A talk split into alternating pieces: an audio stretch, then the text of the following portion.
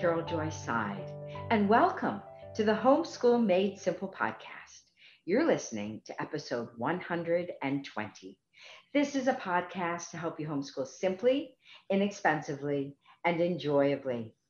Well, I'm sitting across the Zoom screen once again with my beloved assistant, Rachel Winchester, and she is gathering questions from our loyal listeners. And um, so she's just feeding me these great questions.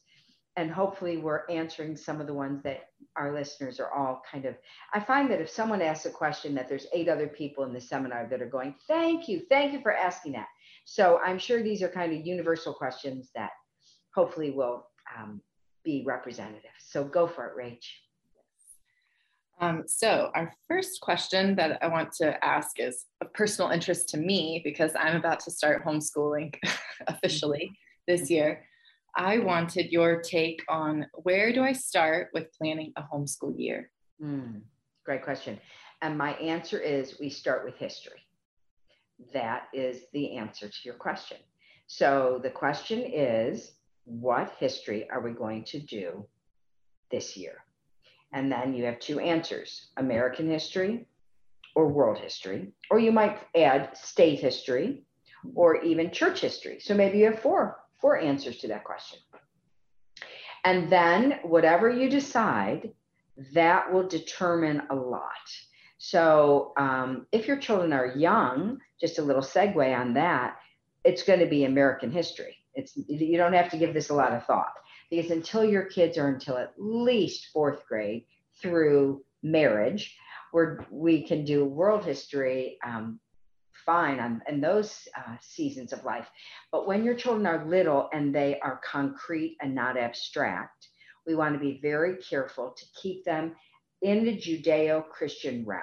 So uh, that which is just and pure and true, especially true and lovely and of good report. And so um, when they're little, I think it's important to stay with American history because it's Judeo and it's concrete. Excuse me.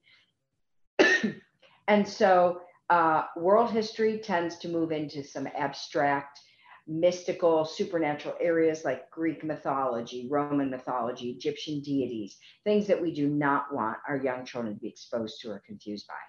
So if a child can't separate reality and fantasy developmentally, even though they say they can, if they can't develop mentally, which is normally at least nine years of age, at least, and for some kids older, then you always want to stay with American history.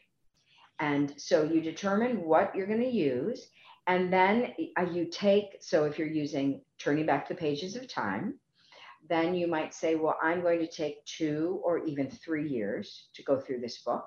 And so you might lay it out and kind of divide it in half and then divide it in quarters or whatever so that you're kind of spacing it out. Now we're not going to be legalistic about this. If we if we're not done with the pilgrims by christmas we're in big trouble or something. No if everyone's learning and loving what they're learning please enjoy yourself. I don't care if they're reading these books until they you know can drive but the main thing is it's giving you kind of a skeleton, keeping you on track. Because people say to me, well, we're not really, we haven't, we let history slide or it fell through the cracks. I'm like, okay, that would be a problem. So if you make this your skeleton and then you fit other things around your history, then I'm going to be much happier.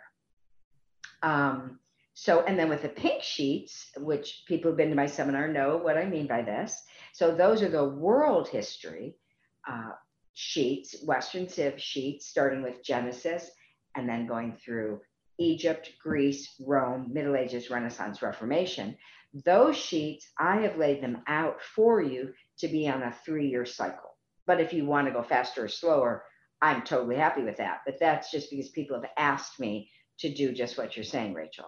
So that way it gives you kind of, and then I like for people to repeat because, as Dr. Moore always taught us, repetition is the mother of learning.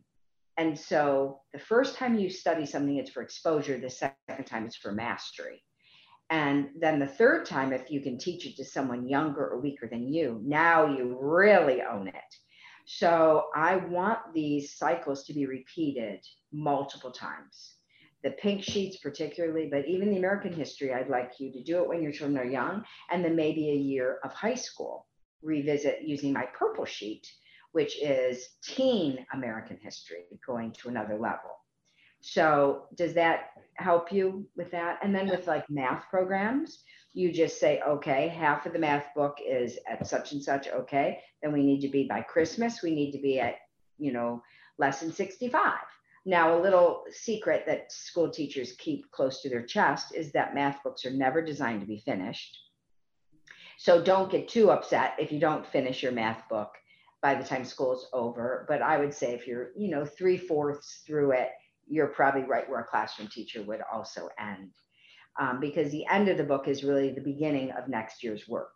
And so it's in there, but you can kind of not worry about it because next year you're going to see that very same work in September waiting for you. Um, and then anything else that's kind of, you know, any curriculum, if, as of course, as your kids are older in high school, you do the same thing with their high level science and say, you know, and then give them kudos. If by Christmas you're not at 65, but you're at 85, you know, way to go. And when you finish the book, you're finished or if you're behind in math, a lot of times kids are doubling up, doing two lessons a day. So, you know, these are all specific issues.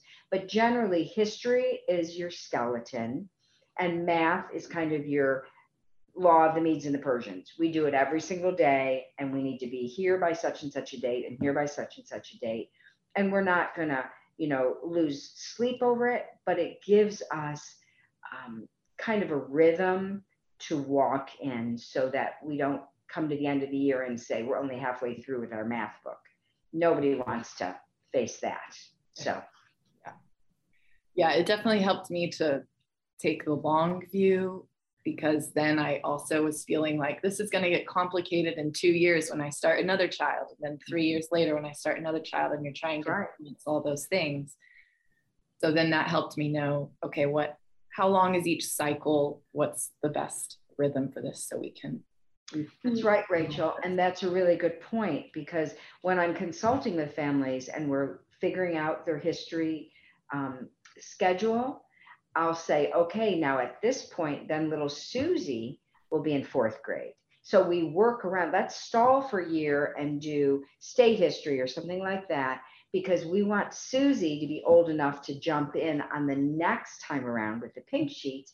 And these are the things that's exactly right that we plan because most families have multiple children and we're trying to keep children together as much as possible. So that's a whole nother discussion. But, but if we can move our kids through cycles of learning together, other than maybe their math program, that is going to keep your sanity. And so, history, we always try and group the kids as much as possible. And this is when we consult, these are the things I talk to the families about like, well, who do you see having most in common? Do you think that Susie has more in common with her younger brother or her older sister? And then, you know, then we kind of see developmentally which children go together.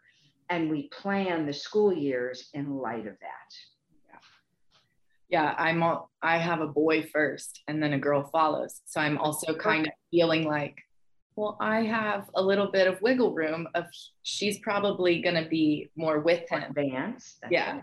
whereas i can probably wait a little bit longer for him to start world history so that then she's you know at the right age or whatever you know just that really helped me feel like okay this isn't as complicated as I was feeling like it was going to be. And so now I can start to piece together the specific.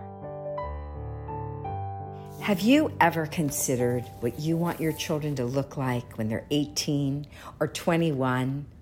The secret to a successful homeschool and parenting journey is to keep that long term view ever before our eyes. On August 6th, I will be in Nashville, Tennessee, teaching my seminar, Begin with the End in Mind. I will be casting a vision for what it looks like to homeschool beyond the elementary years. The grade school years are important, of course, but high school and college are the years when your children's theology will make up its mind.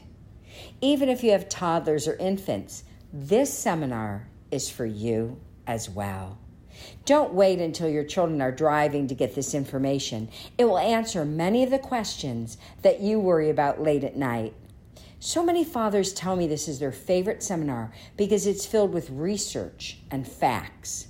Remember how our geometry teachers taught us that the shortest distance between two points is a straight line? To begin with the end in mind is to find that direct path to successful homeschooling. Don't wander all over the wilderness philosophically. Get your marching orders whether your children are six months or 16 years old. All participants will receive 10 pages of book lists, access to a seminar exclusive book sale, and an opportunity to submit questions for the panel discussion at the end of the day. Click the link in the show notes to visit my website and register today. Early bird registration ends July 27th. I look forward to seeing you in Nashville. Now back to the show.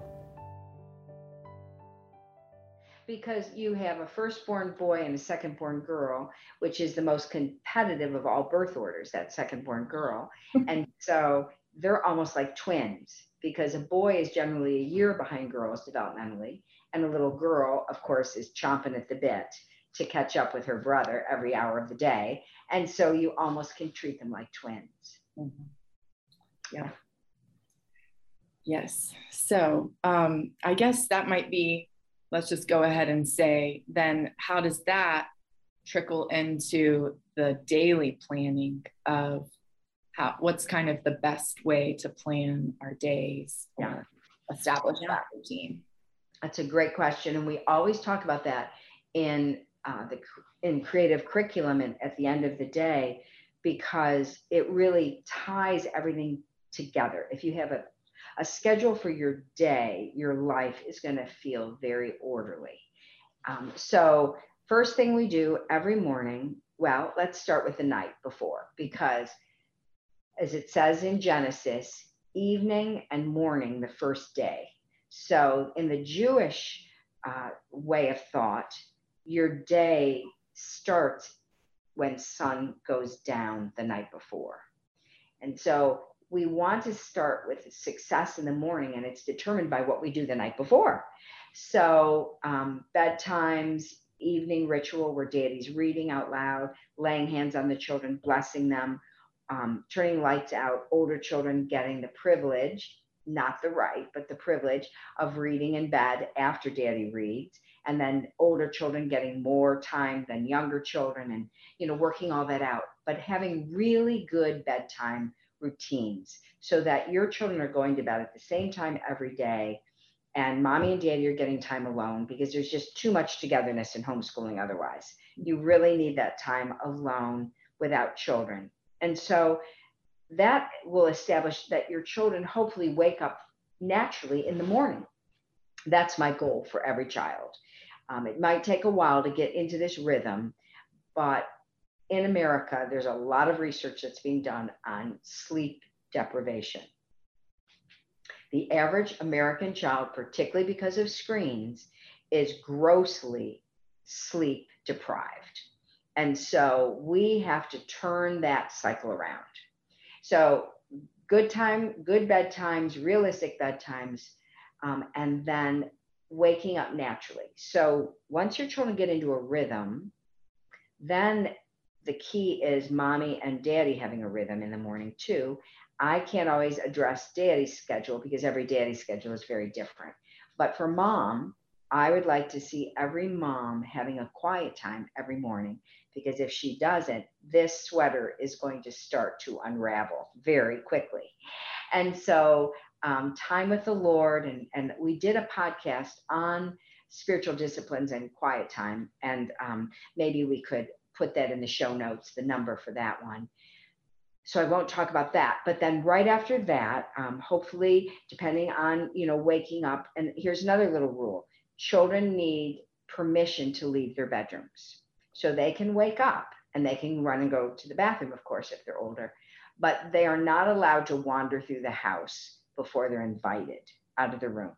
and you as families need to determine what that is because some children want to wake up at 4:30 in the morning and that's just terrorism that is absurd and so they're welcome to wake up at 4:30 in the morning but they're not welcome to wake anyone else up or leave their room. Well then it's no fun to wake up. So then they just might roll over and go back to sleep.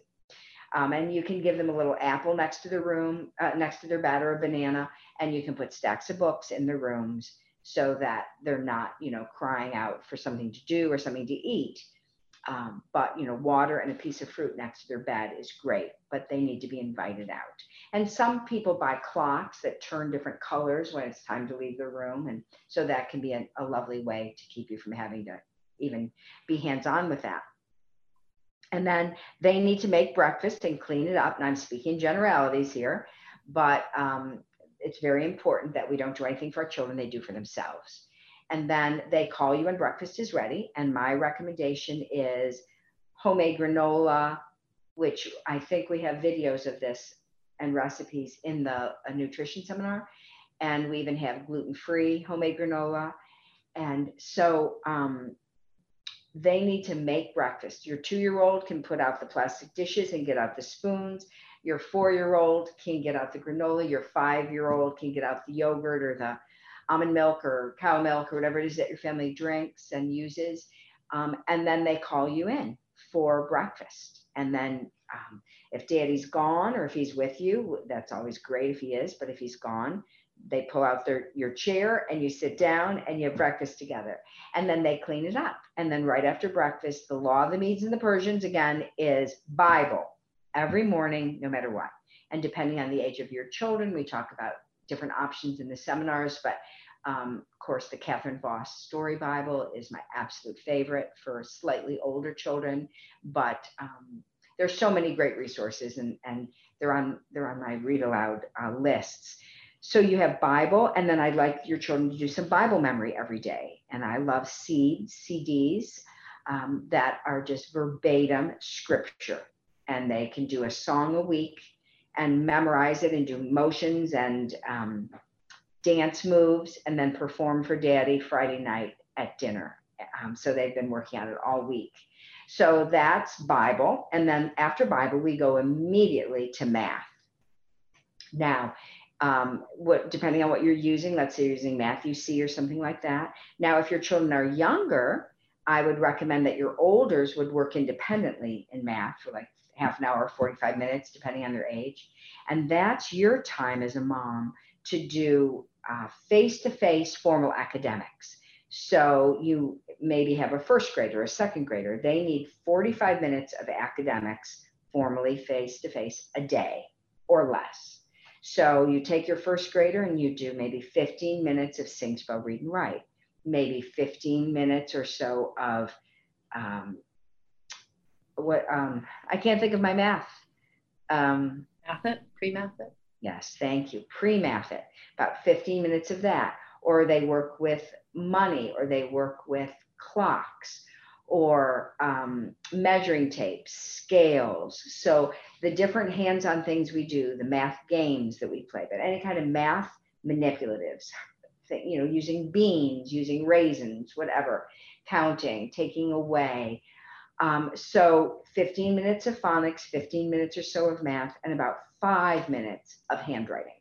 And they could use the Getty Dubay book A, but then they're writing in sand or flour on a lasagna pan or taking a paintbrush and painting letters on the side of a building as large as they are in water. So they're learning to begin do pre math, pre writing skills, pre reading skills. And then those children can go outside after that 45 minutes is over. And then your older children need to do some writing every day, just 15 minutes or so, 20 minutes at most of writing. They could journal, write a thank you note, use their handwriting book. Um, and then on Friday, I like to do um, writing prompts where they can use, like um, from heart to page, which is now called Tell Me a Story. And with that, with those writing prompts, I cut them in strips, put them in a jar, and on Fridays, one child gets to pull and then everyone writes on that writing prompt. And you can take dictation from your children, or if they're old enough and confident enough, they can write their own composition. And then those are also read at dinner Friday night for dad. And then, um, then so they the older kids have done three subjects bible math and writing and then they need a 15 minute break protein jump on a trampoline eat some almond butter on an apple whatever do a three-legged race around the backyard. And then the fun day begins and that's where you pull your kids back in the house or under the porch and on the swing or wherever it's cozy and you do history combined with literature. And that's mommy reading out loud and depending on the ages of your children and the stages they might be illustrating what you're reading or they might be building you know a covered wagon or a uh, sadi or a pyramid or you know whatever it is that you're doing uh, castle a cathedral. So in their great kits. Usborne dover has these things that are really fun for kids. And they can be doing things with their hands while they're listening and then it's time for lunch and they make it and they clean it up and in the nutrition seminar we created a video called salad as a meal where I teach you how to make lunch every day together and everyone's helping in the family. It makes it really fun. And then um, it's quiet time, so everyone goes to the bathroom, brings some water in with them. They've eaten a big lunch, and everyone is separated in the house. You might have to put one child in the bathtub and one child in the family room, wherever you have to do it, um, where they can pray, sleep, read, or think. And you set a timer for an hour, kitchen timer out in the hallway and your everyone's feet are off the ground and there's no interruptions and certainly no electronics. Everything is turned off and in other spaces. It's not a time to play. It's not a time to do legos. It's not a time to draw. They have all day to do those other things. It's basically time for them to interact with books and to learn the spiritual disciplines of silence and solitude and mommy needs that hour more than anybody and um, your toddler, you might have a nursing infant and then maybe like a three year old. The three year old is the one that this is going to be the hardest for. The, the baby will go to sleep, the older kids will read, but that three year old is a man without a country. And that's the child that you might want to take in your bed with you and cuddle, give them lots of skin to skin, rub their back, rub their neck, read them a couple picture books, and then put them in a vice grip like spoons in a drawer and just say, Mommy is so tired. Mommy is so tired while you're rubbing their back. And a child that would never fall asleep, and maybe in a separate room, a four year old, five year old, will fall asleep beautifully with you. And mommy needs that time. Don't you dare get up and start vacuuming your pearls. You stay in that room too and read or think or pray or sleep. And I guarantee you need to sleep. So, and then the afternoon when the buzzer goes off, at least twice a week, nature walks outside where all you're there to do is be a bodyguard, but they are really running the show. And we talk about nature in the seminar, um, doing unit studies where you're focusing on one thing at a time, like butterflies or bugs or birds or trees or snakes or wildflowers. And then um, having lots of, of those books around your house that the children can be looking at during breakfast or lunch or quiet time if daddy isn't home during the meals. Um, so that when they go out into nature, they have a body of knowledge that they're bringing with them. And you can also use Fandexes or field guides for identification. And then the rest of the day is really free time until daddy says, I'm on his way home. He's on his way home. And then we put really fun music on and we run around the house getting the castle ready for the king and then we have dinner together with daddy and then the children clean up and then the high point of the whole day reading out loud with daddy in our jammies. So that's a day. Okay well rachel i think we've used our time. So thank you listeners for joining me this week on the homeschool made simple podcast. I have a special request for you would you send a Homeschool Made Simple episode to a friend? Any episode. I love to help families homeschool simply, inexpensively, enjoyably. When you help me get the word out about what I'm doing here, I appreciate it so much. Until next time, remember Jesus' commands are not burdensome. What he calls you to do, he will enable you to do. Blessings.